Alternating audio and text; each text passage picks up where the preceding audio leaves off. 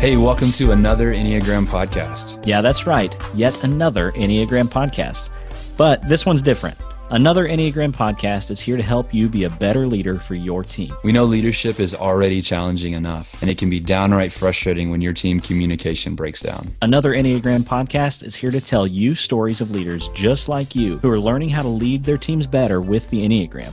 If you want your team to communicate better, be more productive, and love their jobs, another Enneagram podcast is for you.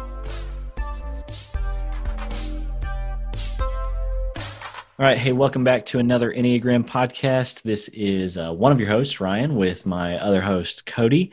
Uh, and we are in the middle of our top 10 questions rapid fire short episode series. Uh, today, we're working on number six. Cody, this one could get interesting. You ready Okay. for this? Let's do it. Okay. Here it is. Number six on our top 10 questions about the Enneagram. Is the Enneagram a religious thing? Whoa. yeah. Uh, also, I mean, we don't have to talk about it, but you could just throw this in there too. Is it a political thing? I mean, they say not to talk about religion and politics. So, I mean, why not? Why not just Let's go just- both of them, right? Let's just get muddy, you know? Let's just do it. Let's do it. Is it so okay, so back to your original question. Is it a religious thing?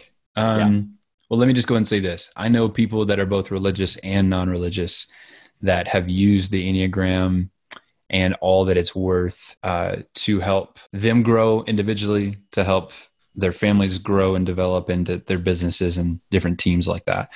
Um, I think whether you are religious or non-religious, I think there that um, self-growth, self-awareness are fantastic um, pieces of our of our development um, that we cannot skip out on. Um, and so um, I'll just say it like this: whatever your end goal in life is, um, I know re- religious and and spirituality obviously impact that in a in a lot of ways, but I think not stepping on the self awareness and self development boat um, over that journey, I think you are you're just missing out on on a lot of, of self development there. So. Um, so I'll pause there and let you let you get. I'll let I'll let you get into the weeds and some of that.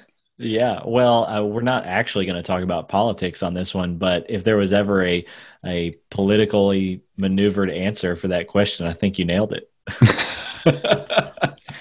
I'm running for mayor, 2021. Uh, no, I I agree um, with with that stuff. Is it a religious thing? Uh, like you said, people that are religious and people that are not um, can both benefit, and I think that's that's big. I know personally a lot of different uh, churches or parachurch organizations or just spiritually inclined uh, groups that that have and are using it. Um, now they may be using it for something different than what um, you know a local business down the street from me might be using it for. Uh, they they definitely are, uh, and so I think it can be like it's not anything that religious organizations or groups need to be afraid of. It's a tool, Mm-mm. right? It is a tool. Uh, and, and you can use it within a religious spiritual framework that doesn't violate any of your like you know spiritual beliefs or or convictions. Um, but if you have no interest at all in a spiritual conversation a religious conversation um, there's still plenty there to be had For sure. for, for for you for your organization your team whatever it is.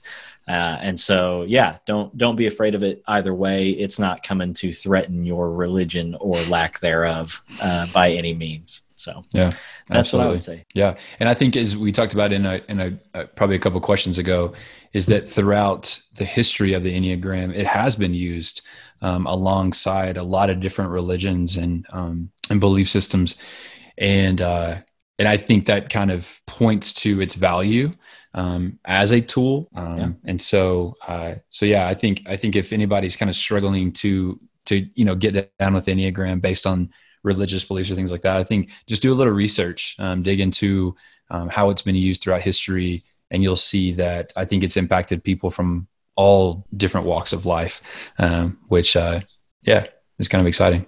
So, yeah absolutely okay anything else on that one nah, man. All right. Next one's going to be really good too. I'm excited for that one. We'll see you on number five. Hey, thanks for joining us today on another Enneagram podcast. As fellow leaders, we know it can be frustrating when it seems like you always run into the same problems on your team with the same people. But leaders just like you are learning how to lead their teams better using the Enneagram, and you can too. So if you like what you heard today, we would love it if you would share this podcast on social media and leave a rating or review wherever you listen to podcasts, preferably only good, you know, reviews and ratings. That would be great. If you'd like to connect with us, you can find us on Instagram. We're at another Enneagram or head over to our website, anotherenneagram.com. Thanks for listening, and we'll see you on the next episode of another Enneagram podcast.